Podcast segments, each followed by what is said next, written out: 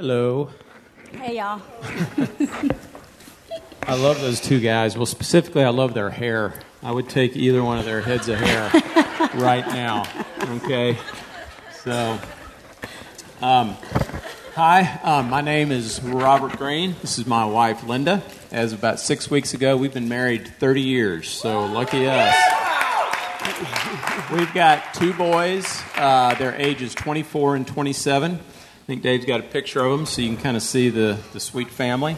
Uh, we got married on St. Patrick's Day in I changed my 1984. name to Green on St. Patrick's Day. How about that? So, so um, man, we love to go dancing. We love the beach. Um, I'm fighting Texas Aggie class in 1982, and we are so excited because next Monday the show 24 is coming back on. This is like a big deal to us. We hated when it ended. So, our biggest family event of the year is March Madness. So, um, we uh, just went through our high holy season recently, and it was just great. So, here's what we're going to do tonight. Um, we're going to share with you just a couple of seasons, uh, you know, in our 30 years that were really a struggle for us, and we hope that some of you identify with that. But more than anything, you just hear uh, God through that. So let me just pray for us uh, real quickly. Um, Father, you are a great and mighty God. You do not grow tired. You do not grow weary, as we just sang. And we thank you for your love, and we pray that your love for us will just shine through this story. Um, and it's in the name of your Son. Amen. So let's just start by giving you a little background on us. We won't give you everything, but just the stuff that's kind of relevant to, to the story. So, you want to go?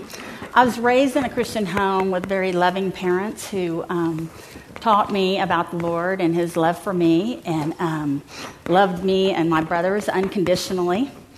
And uh, when I was nine, I accepted Jesus as my Savior, but um, didn't really pursue a relationship with Him. Really didn't even know what that meant. I was just know, knew I wasn't going to go to hell. So, um, as a kid growing up, I was I was probably a teacher's worst nightmare. Most parents would prefer that I wasn't the one that their kid hung out with, and I was just a wild little girl and crazy girl and um, hard to handle. And I grew into a rebellious um, teenager and um, struggled in school all my life. And what did I do? Sorry. It's, okay. Oh. Sorry, Hang y'all. technical difficulties.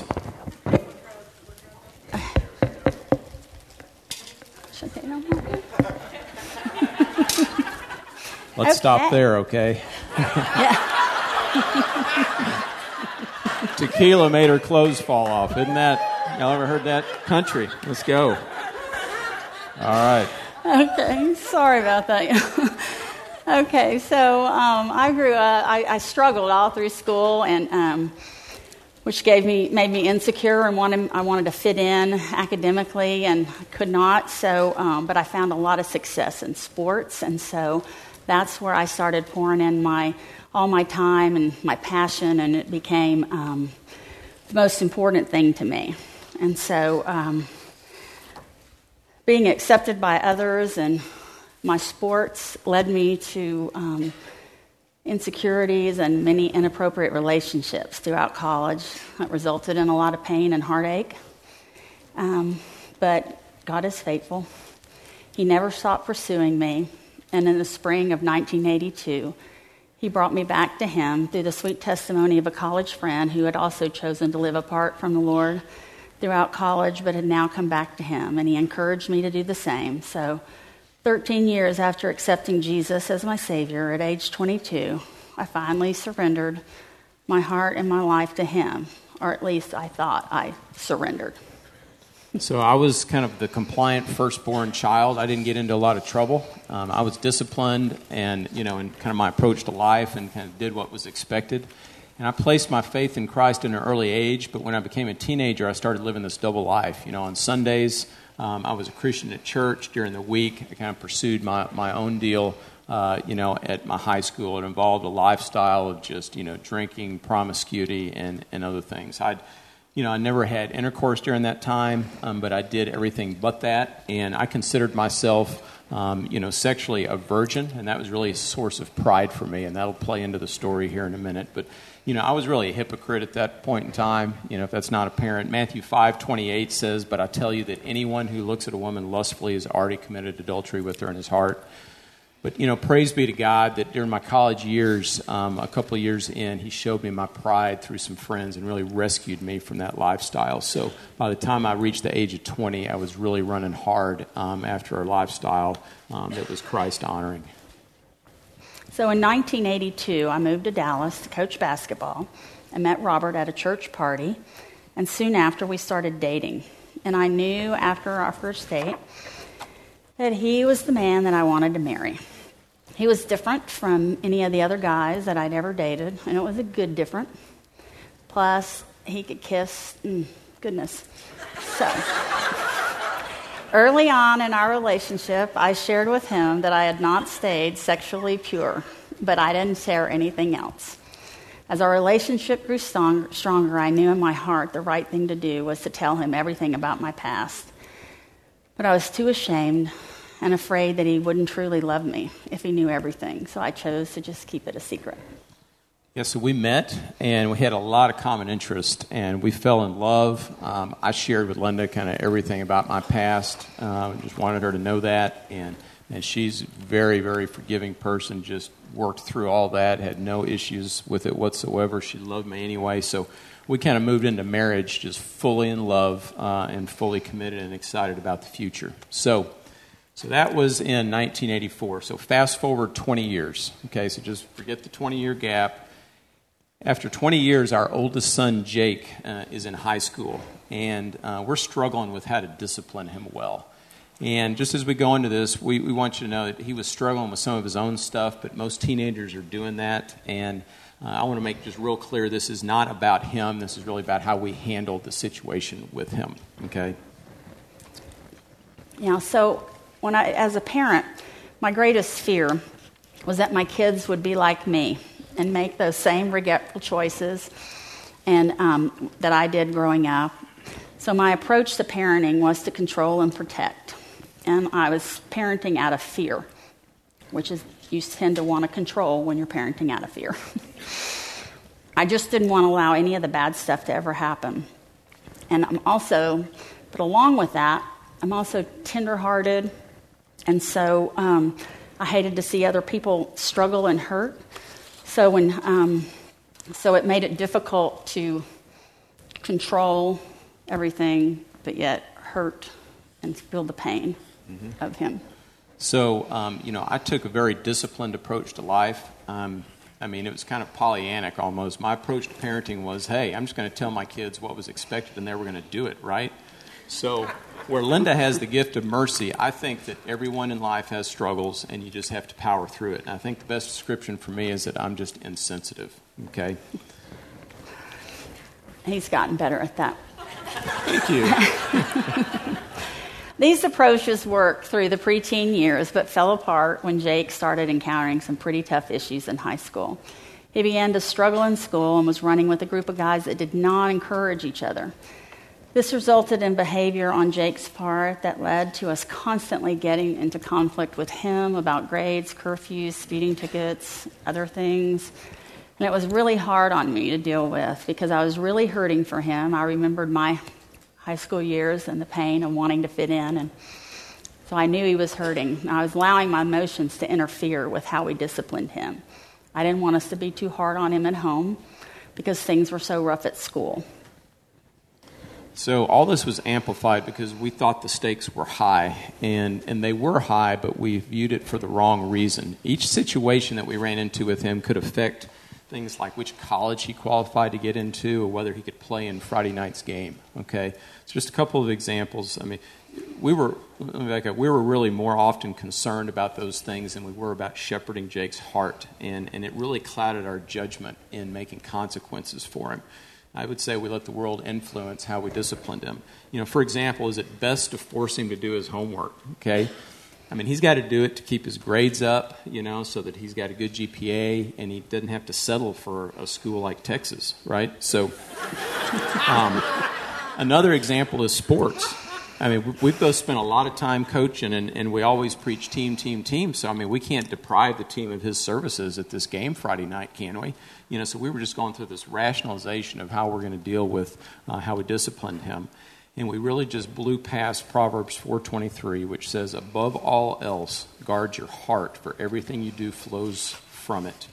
I mean, if we could do over it again, we'd really double down on the heart issues that we blew past and not be so influenced by worldly consequences of, of disciplines.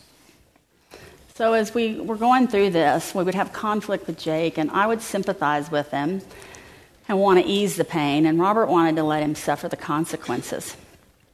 Um, as a rule, we'd always been on the same page with disciplining our boys, but in this case, we weren't. In some cases, I would deal directly with Jake and what I thought was the right manner and exclude Robert, and he would do the same, which would hurt each other's feelings and created more conflict between us. For example, we would tell Jake certain consequences of his actions, and then Robert would sometimes allow Jake to negotiate a change in terms. And of course, this is a good way. Robert was trying to show that he was sensitive, trying to be sensitive, but a lot of times he wouldn't tell me about the change. Um, and so the one time, um, Jake was grounded and he wanted to go to a basketball game with his buddies, and so he proposed a extra day of grounding in exchange for going to the game, and Robert agreed to it. But he had not communicated that change with me before Jake excitedly met me at the door to share his news.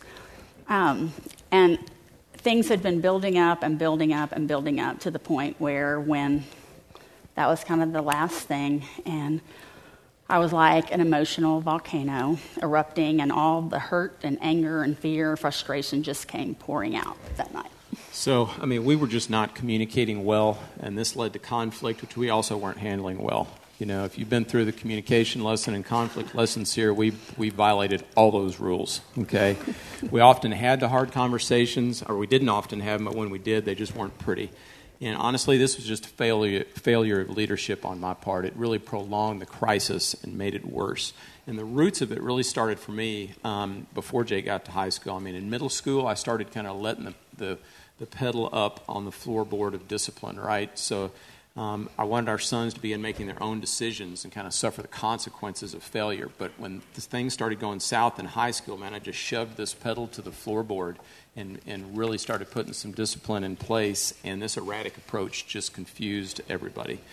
So the folks in our community at the time, you know, we use that word a lot around here, but we had a group of folks that we were running with, but they all had younger kids and we were really struggling to find good counsel. And we didn't intentionally isolate, but kind of realized, you know, to use a sports analogy, we just kind of outkicked our punt coverage.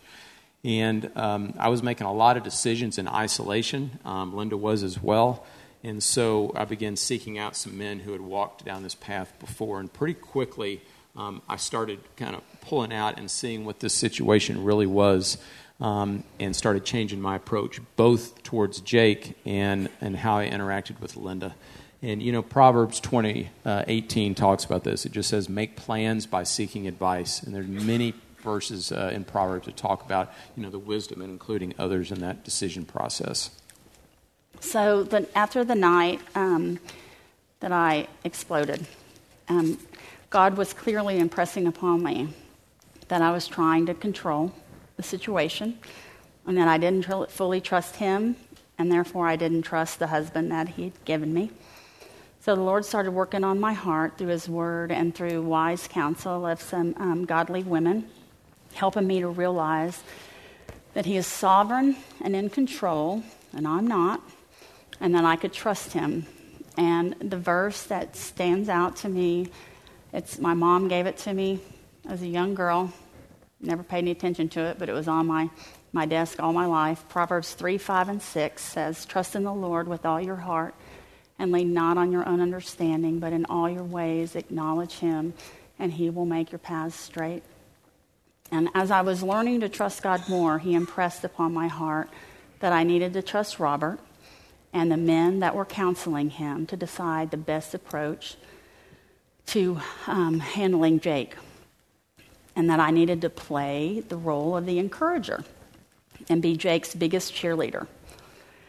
Well, I started doing that and backing off. It had an immediate positive effect on our relationship. And then um, over time, a long time, um, it began to have a better um, positive effect on Jake. But it would take a long time before my relationship with Jake would come, be restored. Although I loved my son unconditionally, he really didn't believe it. So my plan was to hug and kiss him every night and tell him that I loved him. And if you know what 16, 17 year old teenage boys are like, that was not a good thing for him.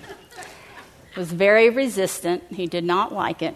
And a lot of times he was rejecting me, and, but I was determined to stick it out.